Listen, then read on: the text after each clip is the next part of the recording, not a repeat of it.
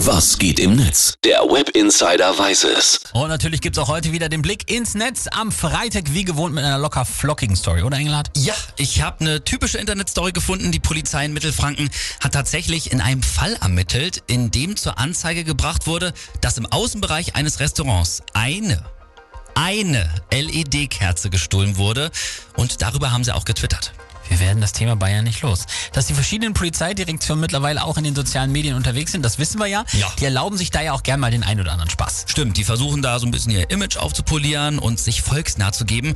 Funktioniert mal mehr, mal weniger gut, aber die Polizei Mittelfranken, die hat das mit dieser einen LED-Kerze, die irgendwie noch nicht mal einen Euro kostet, die haben das ernst gemeint und das Netz hat sich dann natürlich darüber lustig gemacht. Na, dann will ich mal gerne hören, was die User da jetzt schön zu schreiben.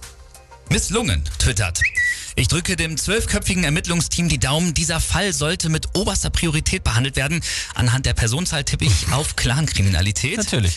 Dann äh, Marc Hanefeld, der schreibt noch, also ich würde sowas ja nicht öffentlich machen. Das führt doch zu massiven Einbußen im Tourismussektor. Ich meine, wer will in eine derart kriminelle Gegend reisen? Klar, ey, wenn da Kerzen gestohlen werden, ich will nicht wissen, wie viele Leute in Angst vor den LED-Kerzen, die gar nicht mehr schlafen können. Das stimmt. Und deswegen haben einige User auch gleich ihre Hilfe angeboten. Der User Flugschule zum Beispiel mit seinem Yps-Heft, Ausgabe 628. Jetzt mit Fingerabdruckpulver und Agentenlupe. Oh, das Yps-Heft, ey, komm, Kindheitserinnerung hatte ich immer. Ja, und andere haben auch äh, direkt mal eine ganze Aktenzeichen XY-Folge dazu getextet. Und äh, die haben wir jetzt mal vertont. Aktenzeichen XY ungelöst.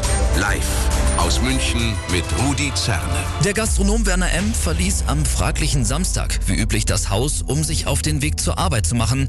Noch ahnte er nicht, welch grausamer, barbarischer Tat er an diesem Abend in seiner Gaststätte zum Opfer fallen sollte. Ihr Sokratie, da wirst ja deppert. Wo ist die LED-Kerze hin? Skandal! Die Polizei bittet um ihre Mithilfe. Wer hat im Umfeld des Tatorts Batterien gesehen?